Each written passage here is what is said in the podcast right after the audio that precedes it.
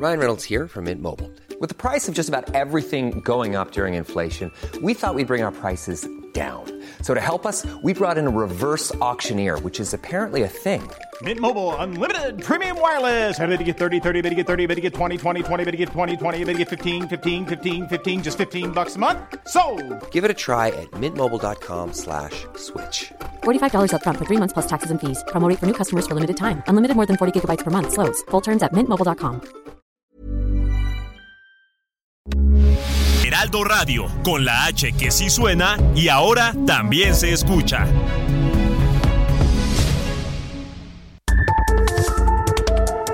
Las coordenadas de la información. Con Alejandro Cacho.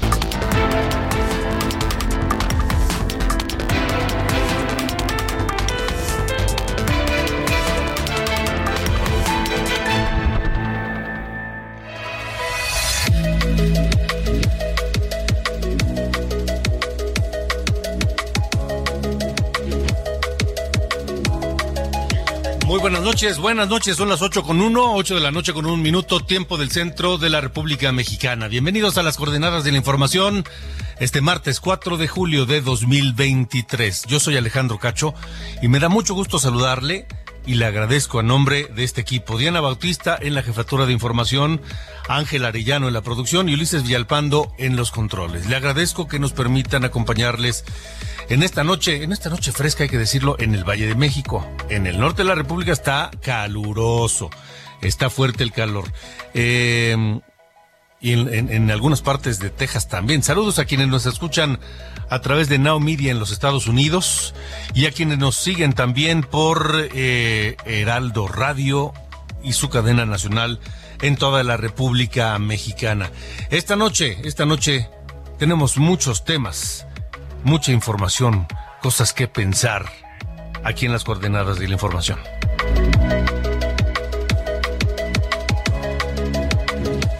Platicaré con el obispo de Apatzingán, el monseñor Cristóbal Asensio García, quien el domingo levantó la mano, levantó la voz y, y lamentó que el presidente López Obrador celebrara en el Zócalo el quinto aniversario de su triunfo electoral en lugar de decretar día de luto nacional por las víctimas de la violencia que han ocurrido durante su sexenio. Más de 150 mil, eh, el sexenio más, más mortífero de toda la historia en México.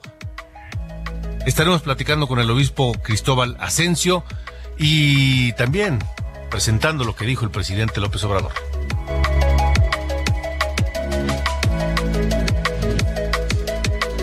Bueno, eso en eh, Michoacán. Pero en Chiapas la situación está compleja.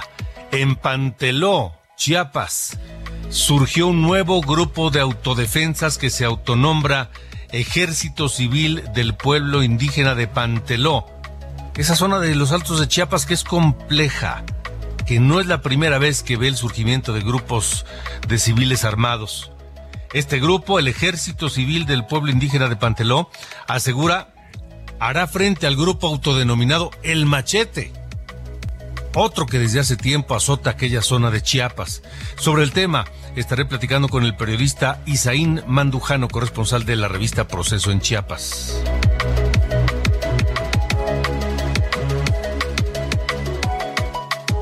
Y platicaré con Alejandro Rodríguez, editor para América Latina de Campaigns and Elections Magazine, para hablar de la edición 40 de este ranking de desempeño de gobernadores en México. Esto y más, mucho más, hoy en las coordenadas de la información.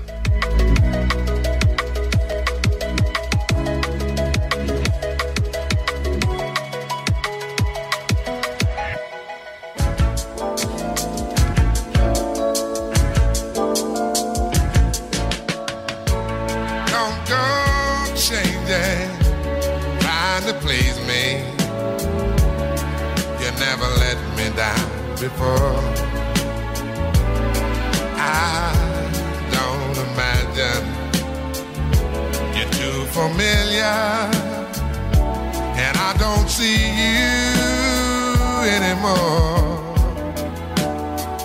I would not leave you in times of trouble, we never could have come this far.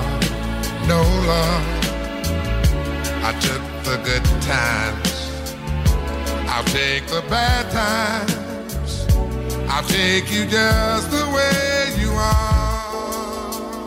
Mi querido Ángel Arellano, ¿por qué escogiste a Barry White hoy? Pues hace 20 años se nos fue Alejandro. 4 de julio del 2003 murió Barry White, este cantante con una voz como podrás escuchar profunda de barítono, que nació el 12 de septiembre de 1944 allá en Galveston, Texas, y que murió a los 58 años de edad. Muy joven, muy joven Barry White, este Alejandro. Muy joven, 58 años. Sí, un, pro- un problema renal y se nos fue el buen Barry White que te digo es tejano que allá en su infancia pues tenía problemas con la ley, incluso llegó a caer a, a- a la cárcel por pertenecer a una pandilla. Y fíjate que en su, en su biografía él narra que por ahí de los 14 años tenía pues su voz de adolescente, ¿no? Así ya sabes, ahí que se le va la voz y todo, y que un día, una mañana bajó y que saluda a su mamá y hasta él se sorprendió porque ahí le botó la, le brotó la voz, la característica. ¿Y, y qué voz? Sí, imagínate yo, como le jefa así en la mañana, ¿no? y todos se asombraron, ¿qué onda con esta voz? ¿Y no? qué de desayunar? Imagínate. Sí, sí, sí. Así es que este Barry. voz? Sí, sí, sí. Y vamos a estar escuchando en esta noche, Alejandro. Me parece muy bien, lo estaremos escuchando. Gracias. Ángel. Gracias. said I love you, that's forever. This I promise from my heart.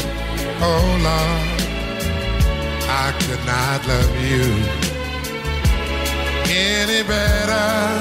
Yeah, I love you just the way you are. Alejandro Cacho en todas las redes. Encuéntralo como Cacho Periodista. Las 8 con 7 continuamos en las coordenadas de la información. Y quiero empezar con este tema doloroso para México. Doloroso en todos sentidos. No, no, no dudo que haya alguien a quien no le duela, o lo lamente, o por lo menos no, no- quisiera que no ocurra. ¿Y qué es la violencia? Y el nivel de violencia y de víctimas que estamos padeciendo. El gobierno más mortífero de toda la historia. El mayor número de muertos jamás. Pero esto no se trata solamente de un número, de superar récords, de ver quién tuvo más muertos. Se trata de lo que nos debería importar y doler como país, como sociedad, y lo que deberían estar haciendo nuestras autoridades para solucionarlo. Porque en distintas ocasiones han levantado la voz distintos personajes, muchos de ellos de la Iglesia Católica, por la autoridad moral que tienen y por la cercanía que tienen con sus comunidades. Y ante ello, el, el más reciente, por supuesto, el obispo de Apatzingán, Monseñor Cristóbal Asensio García, que lamentó en su homilía del domingo que el presidente López Obrador haga una fiesta para celebrar el quinto aniversario de su triunfo electoral, en lugar de declarar un día de luto nacional por las víctimas de la violencia. ¿Y qué hay de resultado? ¿Qué hay de respuesta?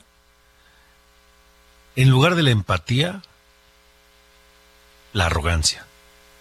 En lugar de la condolencia, que eso, es- es, condolerse, compartir tu dolor, eso significa. En lugar de eso, las acusaciones irresponsables.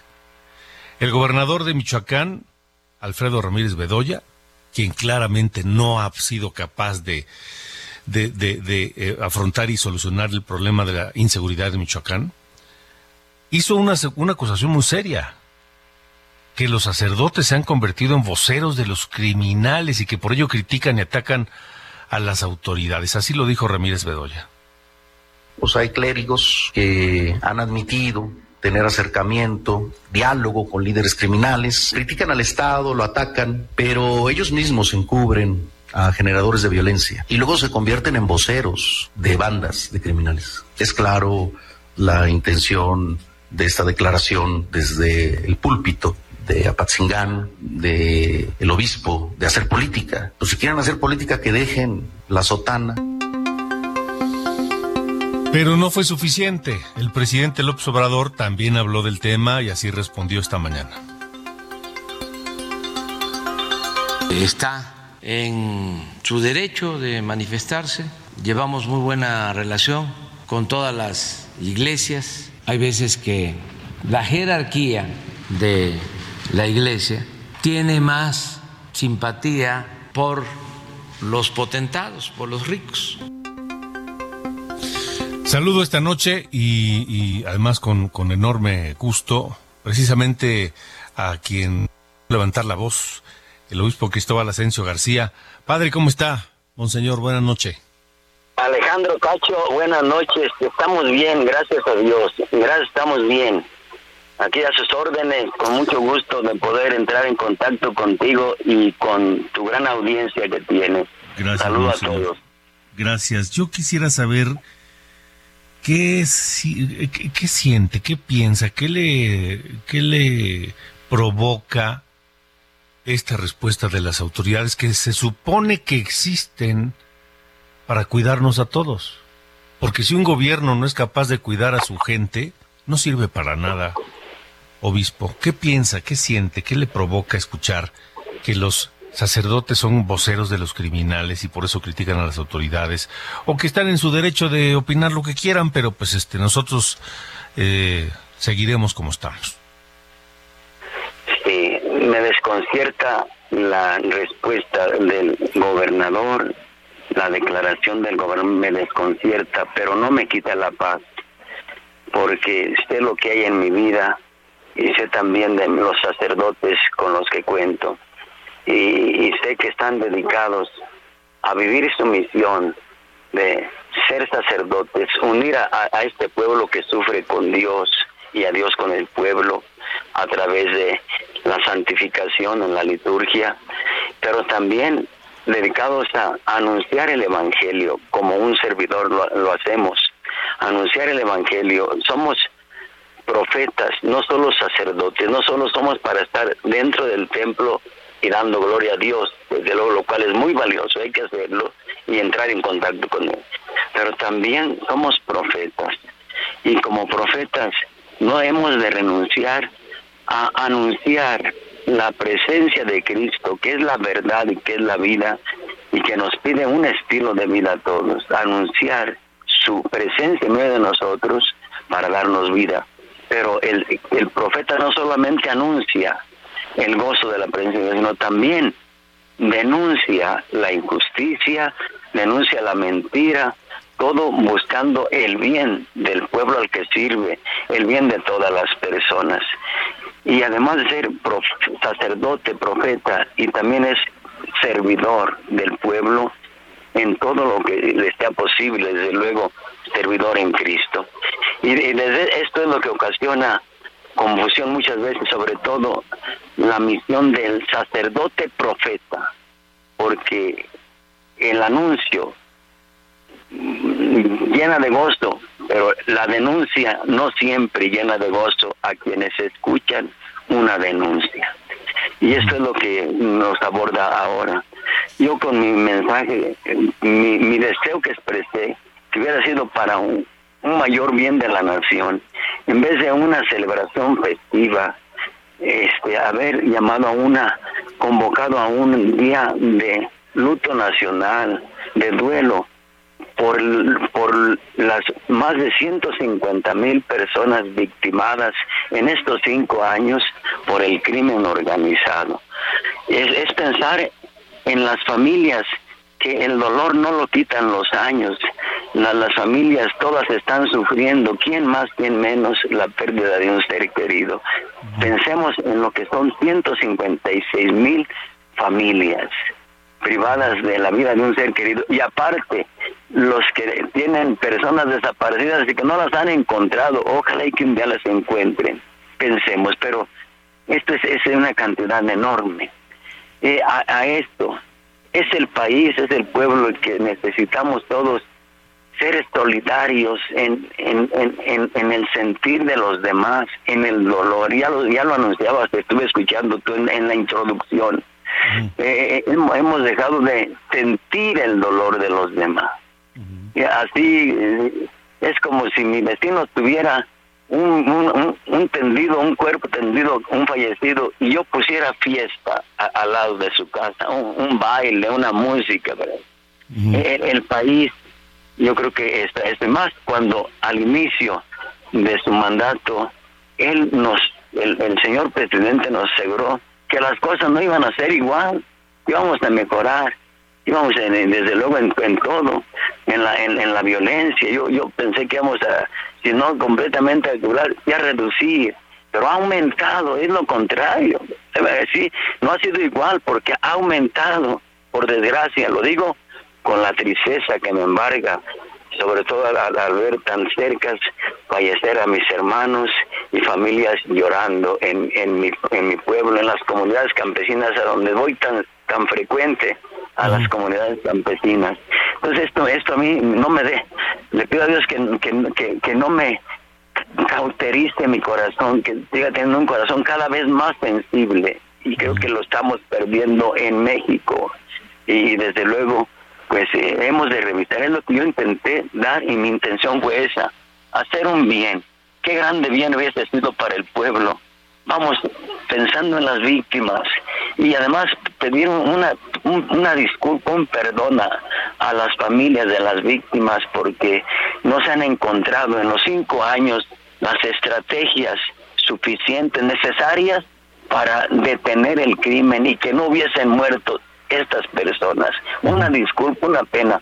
Que, que, que, México sería otro, sería otro, un, unos encargados del bien común que, que, reconocen y que piden una disculpa y que de alguna manera queremos trabajar todos. El Papa en la carta que, que me envió como obispo hace unos meses y a la diócesis, él a todos nos se dirigía en la carta, a, a, quienes realizan el crimen, a las autoridades, al pueblo de Dios, a mí, a, un servidor. Y recuerdo que decía, oh, rezo por la, en su carta, rezo por los encargados del bien común, que son las autoridades para que encuentren el, modos, la manera de erradicar la violencia de este pueblo que sufre. Monseñor, ustedes que tienen contacto directo con toda esta gente dolida, que sufre de la violencia, que lo vive en carne propia, ¿qué, qué perciben de, de esta gente que está al límite de la desesperación y que si no cambia esto radicalmente pronto, ¿qué perciben ustedes que puede pasar? Eh, eh, yo, veo que si no fuese precisamente esta gente sencilla y la gente más pobre y la gente más abandonada, yo veo que, que si no tuviesen un poco o un mucho la fe en, en, un Dios, en un Cristo, creo que enfermarían de la mente no, no resistirían tan grande, tan grande dolor, tan grande sufrimiento, porque no solamente, a veces no solo muerte, sino aparte hay que huir por los desplazamientos. Entonces yo estoy admirado de la capacidad de resistencia. Desde luego habrá personas que no resisten y no resisten y, y se bloquean en su mente y enferman psicológica, psiquiátricamente. Habrá personas que de, de tan fuertes emociones desde luego es, no es posible con un predecir de la totalidad de una comunidad, pero sí la reacción es la reacción a la resistencia, a, a seguir adelante, es, es, es, muy, tiene que ser muy fuerte para no enfermar y para no perder la esperanza y seguir avanzando. Desde luego pueden suceder cosas, gente, gente que, pues hasta quienes decidan quitarse la vida o quienes se enfermen, quienes ya no quieran seguir, y hay que levantar el ánimo, hay que levantar, este, y yo como sacerdote veo como nuestro Señor nos levanta y nos sostiene, ah, empezando por un servidor, pero por mis hermanos que, que están sufriendo más que, que, yo. Veo como el Señor es, se manifiesta fuerte y, y desde luego en, en la niñez, en los niños que sobreviven a veces a, las calamidades y a la violencia, a través de los niños como que el Señor motiva al papá o a la mamá que sobreviven para seguir adelante. Veo muchos mecanismos de, de vida, de vida este, para resistir y para seguir viviendo y como motivos para seguir viviendo, pero de luego es, es un dolor intenso, es un proceso y un acompañamiento que se requiere para ir saliendo de esta situación. Sí, en todo esto pensé yo, en todas estas antes de decir, y desde luego la situación que en mi diócesis se ha vivido últimamente, yo también aquí quiero reconocer, eh, para, para mí el gobierno hizo mucho en mi diócesis, poco después de la venida del nuncio apostólico Franco Coppola, aquí a Aguililla, mi diócesis, ocho o diez, nueve meses después, empezó a cambiar la realidad, desaparecieron los bloqueos, las carreteras libres, ya el, libre tránsito, dejaron, se dejaron las balaceras, yo este dije, Señor, gracias porque estamos viendo algo diferente. Y este, este gusto me duró como un año, tres meses, porque hace 22 días con esto que sucedió allí en la presa del Rosario, en las comunidades desplazadas por la, la violencia, el encuentro de grupos, dije, empezó esto y, no paró ahí porque siguió la semana pasada en, en La Ruana los crímenes de las tres personas, en Antunes las balaceras, en El comunidades que están sufriendo, en la semana pasada en, en Apatzingán los taxistas que fueron sacrificados en la misma noche con un plan, este crímenes así ya, ya no ya, ya veníamos ya ya no, no no teniendo esto y de pronto entonces todo esto me motivó. Imagínate estoy para salir a, a, la misa de la sacristía cuando el sacristán me dice eran las dos tres cinco para las dos para salir señor obispo, han, hace cinco minutos se acaban de matar aquí a cinco cuadras por la avenida que va del monumento Lázaro Cárdenas a la glorieta Chandi. Acaban de matar a una persona. Híjole, yo, yo este, este, este pensamiento que traía, al ver pues tanto luto en mi, en mi diócesis, que, pues ahí me, me acabó de motivar para expresar esto, este pensamiento de que, de, que hay que más bien un día de, duelo, en vez de festejar un día de duelo y, y, de pues de alguna forma de reconocer que no se han encontrado las estrategias. Esto lo digo sin dejar de reconocer que la paz no es solo cuestión del gobierno, de, las autoridades. La, el, construir la paz es de, pues, toda la sociedad. Sin duda, sin duda, pero también la exigencia, la, exigencia ser permanente. Monseñor, le agradezco mucho que nos haya dedicado este tiempo esta noche. Cuando a sus órdenes siempre, y aprovecho este medio para mandar una bendición a, a, mi, a mi gente, a mi pueblo, eh, a mi diócesis, y desde luego a todos los que están sufriendo, un saludo, una bendición y a, ustedes que, pues, que, no, no, nos con la verdad nos abren los ojos y nos estimulan para para seguir esperando desde luego seguir estimulando para esperar un país nuevo y para construir un país nuevo. Y, es lo que hago yo, señor Cristóbal Asensio García gracias. Que pase buena noche. Gracias y buena noche. Ahí está el llamado el llamado dramático. Son las ocho con veintitrés hay caos en la Ciudad de México por las inundaciones. A ver si Alan Rodríguez alcanza a darnos un adelanto. Alan, buena noche. Alejandro, amigos, muy buenas noches. Nos encontramos en estos momentos en el cruce de Periférico y Río San Joaquín. Son carriles centrales para todas las personas que dejan atrás todo el perímetro de la zona de reforma de la Ciudad de México y se dirigen con rumbo hacia las torres de satélite.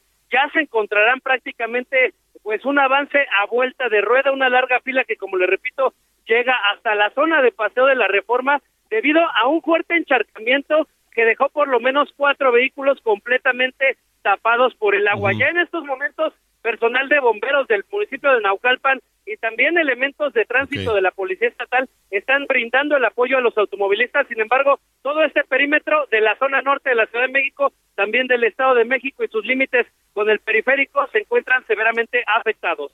De acuerdo, Alan Rodríguez, gracias, gracias por el reporte. Maneje con precaución, llovió muy fuerte en el Valle de México y las vialidades se colapsan. Tengan cuidado y tómenlo con calma. Si pueden evitar salir, háganlo. Vamos a una pausa, estamos a las coordenadas de la información. Es breve, regresamos con más.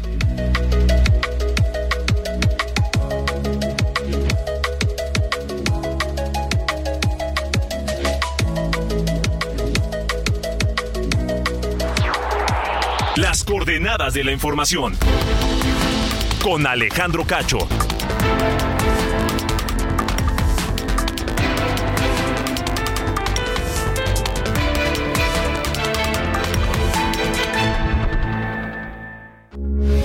Heraldo Radio, con la H que sí suena y ahora también se escucha.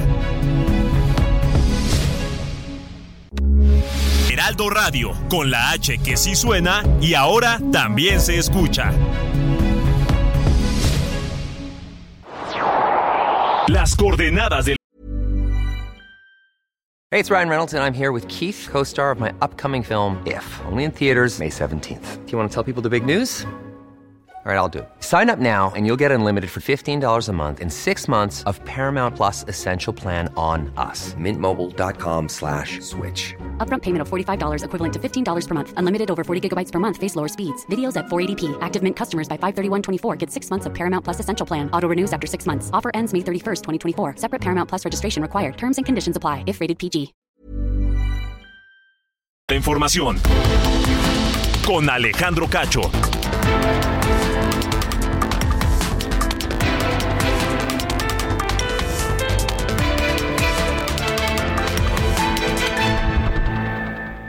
Toma un minuto y piensa en tu momento favorito. Esas vacaciones en familia, por ejemplo. Ahora piensa en las empresas y en los empleos que hay detrás. El de Juan que conduce autobuses. El de Mari que trabaja en el restaurante. Empresarios y colaboradores trabajamos para que a todos nos vaya mejor. CIRT, Radio y Televisión Mexicanas. Voz de las empresas. Consejo de la Comunicación.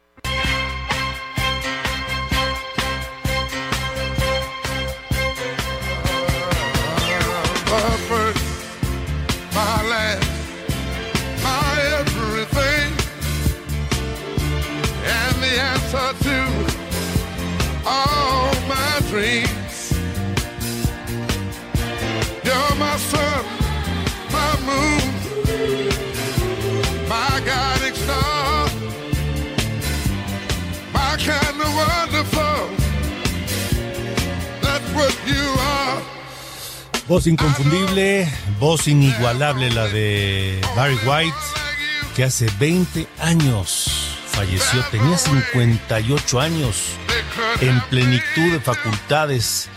Este hombre nacido en Texas, en Galveston, el 12 de septiembre de 1944 y que fue conocido mundialmente.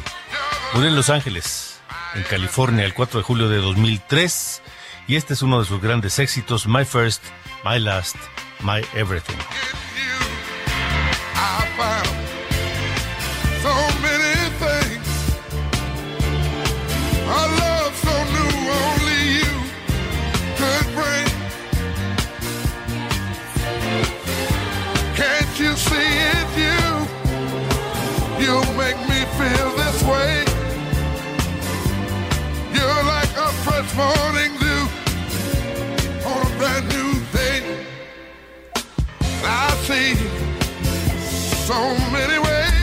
Alejandro Cacho en todas las redes. Encuéntralo como Cacho Periodista.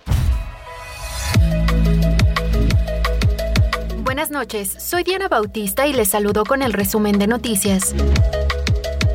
En Apodaca, Nuevo León, esta madrugada fueron ejecutadas seis personas, cuatro hombres y dos mujeres. Los cuerpos fueron localizados a un costado del canal del Topo Chico con huellas de tortura y tiro de gracia. El fiscal de Michoacán, Adrián López, informó que en el ataque contra el ex autodefensa Hipólito Mora participaron 25 personas, contra quienes solicitarán órdenes de aprehensión, y señaló al grupo de los Viagras como los responsables del ataque. En Sonora, el colectivo de rastreadoras Caborca reporta la desaparición de al menos 15 personas en ese municipio ocurridas durante la noche de ayer. Las autoridades no se han pronunciado al respecto. La Suprema Corte de Justicia informó que dará celeridad a la controversia constitucional presentada por el INAI por la omisión del Senado para designar a sus tres comisionados faltantes. El subsecretario de Salud, Hugo López Gatel, anunció que en octubre iniciará la vacunación conjunta contra el COVID-19 e influenza, sin informar cuál vacuna se aplicará contra el COVID. Finalmente, al menos ocho personas murieron ayer en tiroteos que ocurrieron en Texas y Pensilvania, horas antes de que en Estados Unidos se celebrara el Día de la Independencia, una jornada que según las estadísticas suele ser de las más violentas del año. Estas fueron las noticias de este martes. Buenas noches.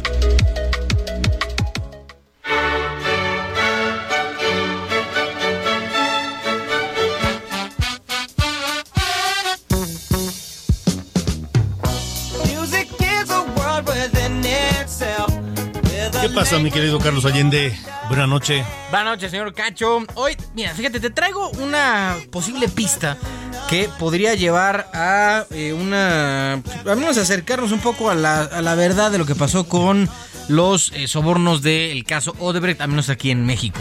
Y resulta que tiene que ver con la banca privada de Andorra. Este Andorra pues, es un país que está en la entre Francia y España. Hay un, pues, un un puntito, si ponen mucha atención, eso que es de puntito, es un país que se llama Andorra, justamente.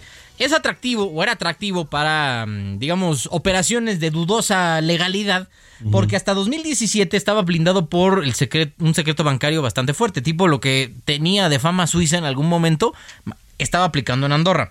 Bueno, eh, eso permitió que eh, fondos bajo sospecha del gobernador del Estado de México, Alfredo del Mazo, exdiputados como Óscar Lara Arechiga y Francisco Arroyo Vieira, de la senadora Silvana Beltrones, la hija de Manlio Fabio, y de Juan Ramón Collado, el abogado del expresidente Enrique Peña Nieto, fueron ahí, digamos, eh, guardados, ¿no? Por usar un eufemismo. En 2012, la banca privada de Angorra tenía 174 clientes mexicanos que manejaban por ahí de 243 millones de dólares.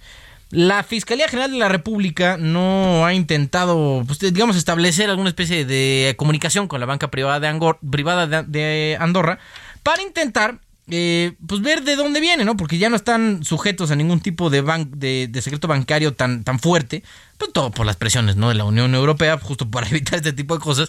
Pero la cosa es que esta, esta firma podría ser incluso la llave para saber qué demonios pasó con estos asuntos, estos dineros que fueron entregados ilegalmente para eh, diferentes políticos, ¿no? Ya, bueno, directamente Juan Collado, ahí está la, la conexión con el expresidente Peña Nieto y que anden en España no es, no es casualidad, ¿verdad? Entonces, eh, parece que por ahí, por ahí la fiscalía a cargo de tu, amigo Alejandro Hertz Manero, tocayazo, podría eh, intentar eh, entrarle, ¿no? A la, a la investigación. Ok. Si bueno. quisiera, ¿no? La- esa es la siguiente. Eh, vamos a ver si es cierto, vamos a ver si es cierto. ¿No? Pues sí, digo, igual uno no, no me voy a poner yo a investigar, pues es al final facultad de la fiscalía entrarle a este asunto, pero pues digo, se la han tomado con una tranquilidad y una este de lentitud que este, envidiable, ¿no? Parece que tienen todo el tiempo del mundo. Pero uno aquí esperando, ¿no? Siendo México el único país en toda Latinoamérica que no tenía una sola persona con sentencia en este caso de Odebrecht. Muy bien. Está bueno, señor. Bueno. Cuídese. Buenas noches, mi estimado. Adiós.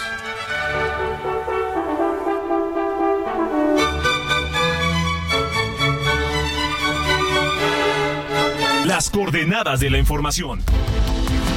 Con Alejandro Cacho. Bueno, son las 8.37. Saludo esta noche a el periodista Isaín Mantujano, corresponsal de la revista Proceso en Chiapas, uno de los eh, periodistas que más sabe de todo lo que ocurre y cómo se mueven eh, los grupos armados y las etnias y ahora las autodefensas en la zona de los Altos de Chiapas, porque Panteló vuelve a ser noticia, surge un nuevo grupo para hacer frente a otro que ha sido el azote de aquella zona, de este grupo autodenominado El Machete. Y ayer en el kiosco del Parque Central de Panteló, eh, pues nada, salieron a decir esto. Estamos acá presentes porque realmente ya estamos cansados de ser extorsionados, de ser atropellados, de ser humillados, asesinados. Más de 31 gentes que andan desaparecidos. No 21, señores. Más de 31 gentes. Aparte, los homicidios que se han cometido en los alrededores. Así fue otro grupo. Isaín Mandujano, te saludo con gusto, buenas noches. Hola, ¿qué tal? Buenas noches, Alejandro. Pues efectivamente, como tú ya has referido ahí, el día de ayer, un nuevo, no, más que nuevo, que queremos decir, un, bueno, un grupo que opera en la región entre Panteló y Chenaló, llegó a la cabecera municipal y tomó la plaza central, donde, bueno, encaró a los grupos de las de autodefensas de los machetes. Panteló es un municipio de la región alto de, Chiapas, un municipio mayoritariamente su población es indígena Sotzil, del pueblo originario Sotzil, son 86 comunidades en sus alrededores, 86 comunidades rurales y la cabecera municipal desde donde despacha ahora el Consejo Municipal. Ahí, bueno, llegaron ayer eh, este grupo armado, ustedes ya vieron videos por ahí que nos circulando en redes sociales, y sin duda alguna, bueno, esto también es un grupo fuertemente armado con la misma capacidad armamentista del grupo de los machetes. ¿Qué está pasando? Están acusando al grupo de los machetes que en estos dos años, de junio del 2021, en que emergieron, a junio del 2023, han eh, perpetrado, dicen, 31 desapariciones. 21 de ellas, calculamos, fueron masivas uh, al principio, en aquel 2021, y cuyos familiares aún nos siguen buscando. Y bueno, a lo largo de estos dos años eh, les adjudican otras 10 desapariciones más y además una serie de asesinatos. Ahí entre Panteló y Chenaló han ocurrido emboscadas hacia grupos de, de autodefensas, pero también ellos se han enfrentado a grupos, han tenido decisiones los machetes, han tenido divisiones internas y la verdad es que eh, este nuevo grupo, eh, por lo que nos dicen, eh, están vinculados a, aquellos que fueron expulsados en el 2021 por los machetes. La verdad es que es una situación bastante caliente donde está la Guardia Nacional, donde está el Ejército Mexicano, sin embargo pasan estas cosas. Hoy el Consejo Municipal de Panteló dijo que es falso, que es mentira, que no hay nada y que mandaron videos donde está circulando la Guardia Nacional y el Ejército. Sin embargo, eh, la situación es muy caliente ahí. Para nosotros los periodistas llegar a ese municipio ha sido muy complicado, sobre todo porque tenemos que pasar eh, zonas muy calientes donde han habido emboscadas y enfrentamientos ahí entre Panteló y Chenaló. Isaín, eh, ¿dónde se supone que están estas personas que, que están desaparecidas? Mira, hay eh, hubo un grupo cuando recién emergió, eh, emergieron los machetes en junio del 2021, eh, ellos tomaron de, rehenes a, un grupo de 21 personas, se habla de 19, hay dice que son 20, pero bueno, las cifras habla, se habla entre 19 y 21 personas, las fichas de la Fiscalía General del Estado y los familiares, y bueno, se los llevaron los machetes un día, llegaron a sacarlos de sus casas y los acusaron de ser eh, sicarios, pistoleros, de, ser, estar involucrados de manera directa o indirecta con el grupo de sicarios de los Herrera, decían ellos, y se los llevaron con rumbo desconocido. Hay quien dice, el bastión principal del grupo de la autodefensa de los machetes es una comunidad que se llama San José III. Aun cuando ha llegado la Comisión Nacional de Búsqueda, gente de gobernación, personal de la Secretaría de Gobernación, a buscar a los desaparecidos, estos no no no no no, no siguen siguen desaparecidos la verdad es que las familias se han organizado en marchas bloqueos aquí en la capital del estado y bueno la verdad es que la situación ahí es muy complicada para todos los grupos es una situación es un cóctel de conflictos panteló pegado a Chenador, donde fue la masacre glacial en 1997. Ya. Y, eh, y, y, el Estado, me refiero al Estado de Chiapas, pero también al Estado mexicano. ¿Quién manda ahí, Isaí Mandujano? Mira, es muy, eh, hay una situación muy sui generis ahí en Panteló, porque los machetes es un grupo armado con una capacidad armamentista bastante fuerte, tienen armas nuevas y muy potentes, la verdad. Eh, a mí me ha sorprendido que cuando recién conocimos tienen armas incluso mejores y superiores que las que le hemos visto a los zapatistas en sus eventos. La verdad, nosotros hemos estado en muchas ocasiones en estos casi 30 años en muchos eventos del, del y nunca, nunca, nunca les hemos visto esas armas que ahora pululan y tienen en su poder los grupos armados no solo de la autodefensa del Machete, sino en Panteló, en Chambula, en la zona norte de San Cristóbal de las Casas. La verdad, ¿qué pasa ahí? Que la Guardia Nacional y el Ejército Mexicano hay como un acuerdo implícito. A nosotros una vez nos pasó que toma, estábamos tomando fotos a los machetes y luego nos dijeron que ya no querían fotos porque uno de los acuerdos con la Guardia Nacional y el Ejército es que, que por favor ya no se dejaran tomar fotos eh, por la prensa y los medios, porque pues era como comprometerlos a ellos para que tuvieran que desarmarlos, ¿no? Realmente parecía que había un acuerdo implícito, no sé. Nosotros quisimos tomar, al principio sí se dejaron pulsar con las armas, luego ya no quisieron ellos que les tomáramos fotos armados porque decían que les habían dicho los de la Guardia Nacional que pues no querían fotos porque era como una afrenta para ellos saber que estaban ahí armados y ahí estaba la Guardia Nacional. No sé, qué acuerdos hayan pasado, esto nos recuerda mucho claro a lo que pasó en Michoacán en el gobierno de Enrique Peña Nieto, ¿no? O sea, eh, de acuerdo a esto, esta versión que nos eh, refieres, la Guardia Nacional hace como que hace y los otros hacen como que también, ¿no? Efectivamente, es lo que hemos visto, es lo que hemos visto, ¿no? Es lo que hemos constatado, es lo que hemos documentado nosotros los periodistas. La verdad te digo, es una, es una situación muy caliente lo que pasa ahí en Canteló, donde ir a, ir a meternos ahí, la verdad es que es muy complicado. Yo creo que saliendo desde San Cristóbal de las Casas, pasando por San Juan Chamula, entrando al territorio de Chenaló y llegar a Panteló, es una situación bastante delicada porque hay muchas hay muchos grupos que operan en este corredor de los Altos de Chiapas y donde hay muchos halcones, donde hay muchos informantes, los propios taxistas son informantes, hay jóvenes con equipo de radiocomunicación en cada tramo, en cada crucero, y la verdad es que cuando tú vas en una carretera de, ahí, de la región Altos, pues ellos ya saben quién va y en qué placas, qué número de placas va, y, y no te puedes escapar de una situación de conflicto en esa región. La verdad es una, es una situación muy caliente. A, a nosotros a mí en lo particular ya me han, eh, me han pegado cada susto hombres armados, encapuchados con cuernos de chivo, nos han bajado de los vehículos y la verdad es, que sí, eh, reportear ya el estado de Chiapas es cada vez más complicado, ya ni te digo de frontera con Malapa, ¿no? Sí.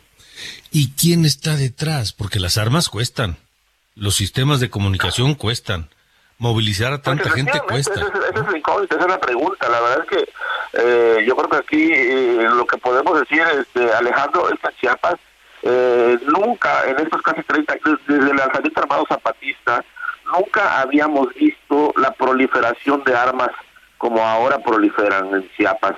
Yo creo que ese es un tema muy... Eh, ya vamos a cumplir 30 años del lanzamiento armado zapatista en el primero de enero del 2024 y, y, y, yo tengo aquí reporteando 28 años, yo empecé a reportear en el 95 en Chiapas, 94, 95 y te puedo asegurar que nunca habíamos visto tantas armas en manos de civiles en tantos grupos armados que se llaman autodefensas, grupos de choque, grupos que, que hay en Altamirano, en Ocosingo, en Las Margaritas, en San Cristóbal, en Oxú, en diferentes regiones de Chiapas, y ya no te digo los cárteles del crimen organizado que en este momento se disputan el control del territorio y la frontera sur mexicana. Entonces, Isaí, solo para terminar, ¿tú crees que, sin, sin tratar de ser dramáticos ni exagerar, pero que la paz en Chiapas ¿Es frágil? ¿Pende de alfileres?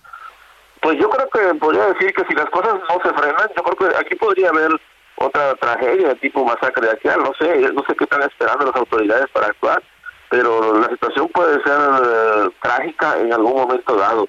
Ya vimos que se secuestraron a 16 empleados administrativos de la Secretaría de Seguridad Pública, ya calculamos unos 200 desaparecidos en frontera con Malapa, hace rato hacíamos un recuento con una persona y, recordábamos que hay muchísimas, ahí calculábamos nosotros unos 300 desaparecidos, tan solo 200 de ellos en frontera con Malapa.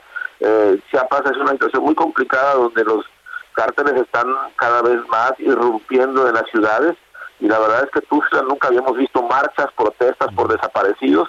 En Tuxtla la gente se ha sorprendido porque ahora lo que antes veía en noticias, en radio, en televisión o en redes sociales, que pasaba en otros estados del país, ahora esto es una escena ya muy común para nosotros los chiapanecos, ¿no? Ver carteles espectaculares con fichas de búsqueda, ver lonas colgadas en los puentes peatonales con fichas de búsqueda, ver a madres y padres, y hijos, hijas llorando por los desaparecidos.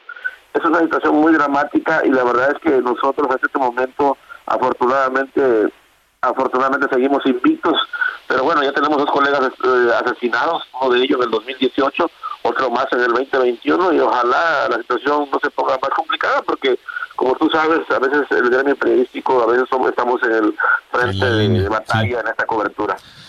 Pues estaremos muy atentos. Isaín Mandujano, gracias por el reporte y nos mantendremos atentos a lo que ocurra allá. Te mando un abrazo y gracias. Alejandro. Gracias. Buenas noches, Isaín Mandujano, el corresponsal de proceso. Es uno de los periodistas que más conoce la zona y que sabe perfectamente qué es lo que está ocurriendo y lo reporta cotidianamente. En Chiapas, ni Estado mexicano, ni Estado chiapaneco. Ya veremos qué pasa. Las 8 con 48. Alejandro Cacho en todas las redes. Encuéntralo como Cacho Periodista. Continuamos esta noche en las coordenadas de la información. Saludo a Alejandro Rodríguez, editor para América Latina de Campaigns and Elections Magazine, director del ranking de gobernadores de México que nos acompaña para hablar precisamente del más reciente ranking que han hecho ustedes y sus resultados. Alejandro, buenas noches.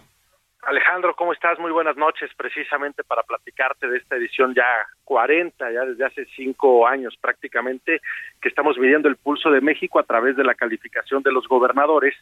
Y escuchaba con atención lo que platicabas con el reportero, el corresponsal de proceso en Chiapas, y me gustaría ahora empezar un poco al revés de como habitualmente platicamos el ranking de gobernadores del mejor al peor lo que te puedo contar en el caso de Chiapas específicamente es que, de acuerdo a nuestra medición, en general el gobernador de Chiapas ocupa el lugar número 27 de 32, derivado precisamente de malas calificaciones que tiene por parte de los ciudadanos en materia de seguridad.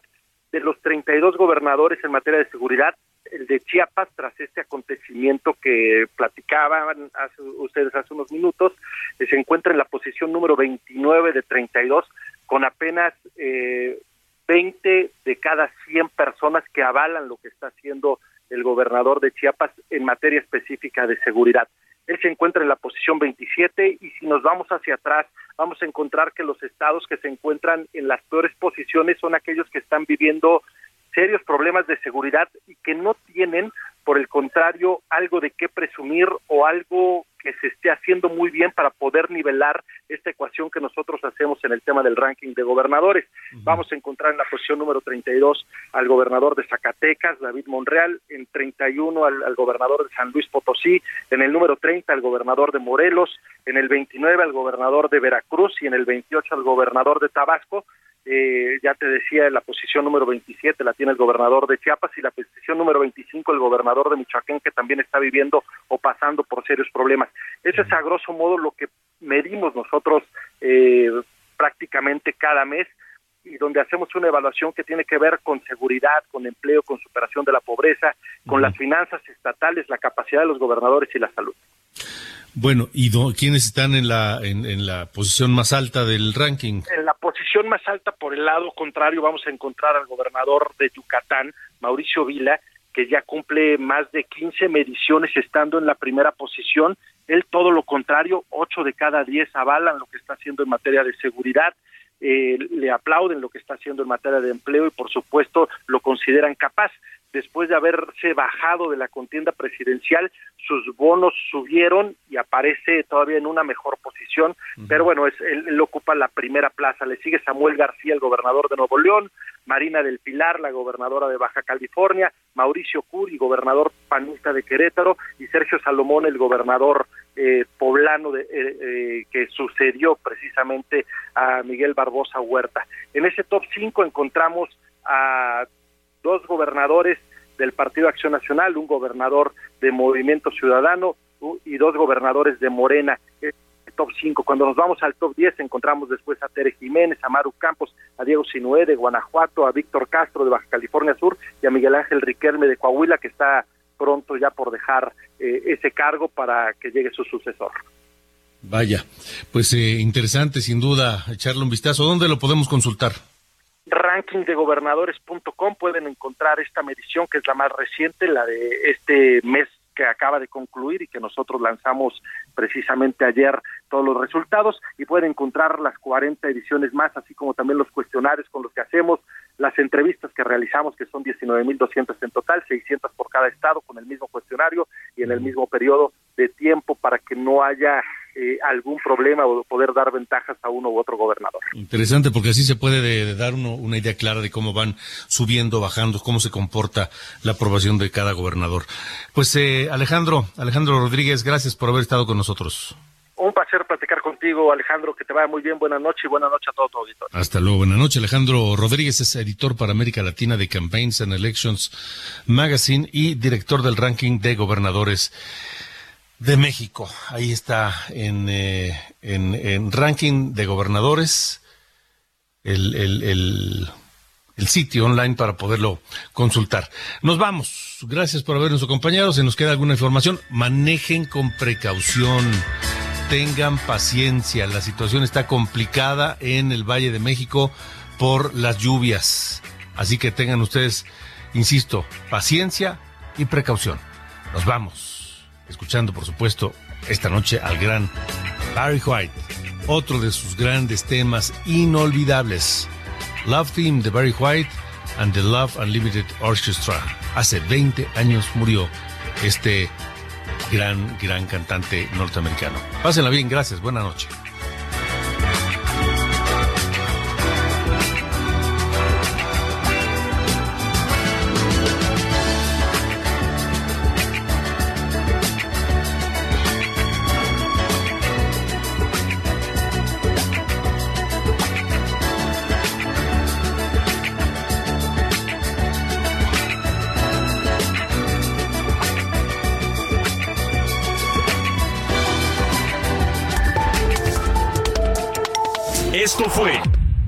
Coordenadas de la información con Alejandro Cacho.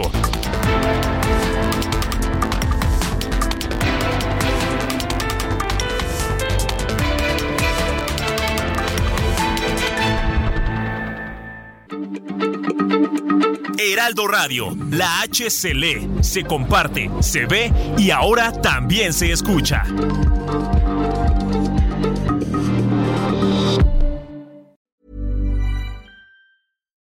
It's Paige DeSorbo from Giggly Squad. High quality fashion without the price tag. Say hello to Quince. I'm snagging high-end essentials like cozy cashmere sweaters, sleek leather jackets, fine jewelry, and so much more. With Quince being 50 to 80% less than similar brands. And they partner with factories that prioritize safe, ethical, and responsible manufacturing. I love that. Luxury quality within reach. Go to quince.com slash style to get free shipping and 365 day returns on your next order. Quince.com slash style.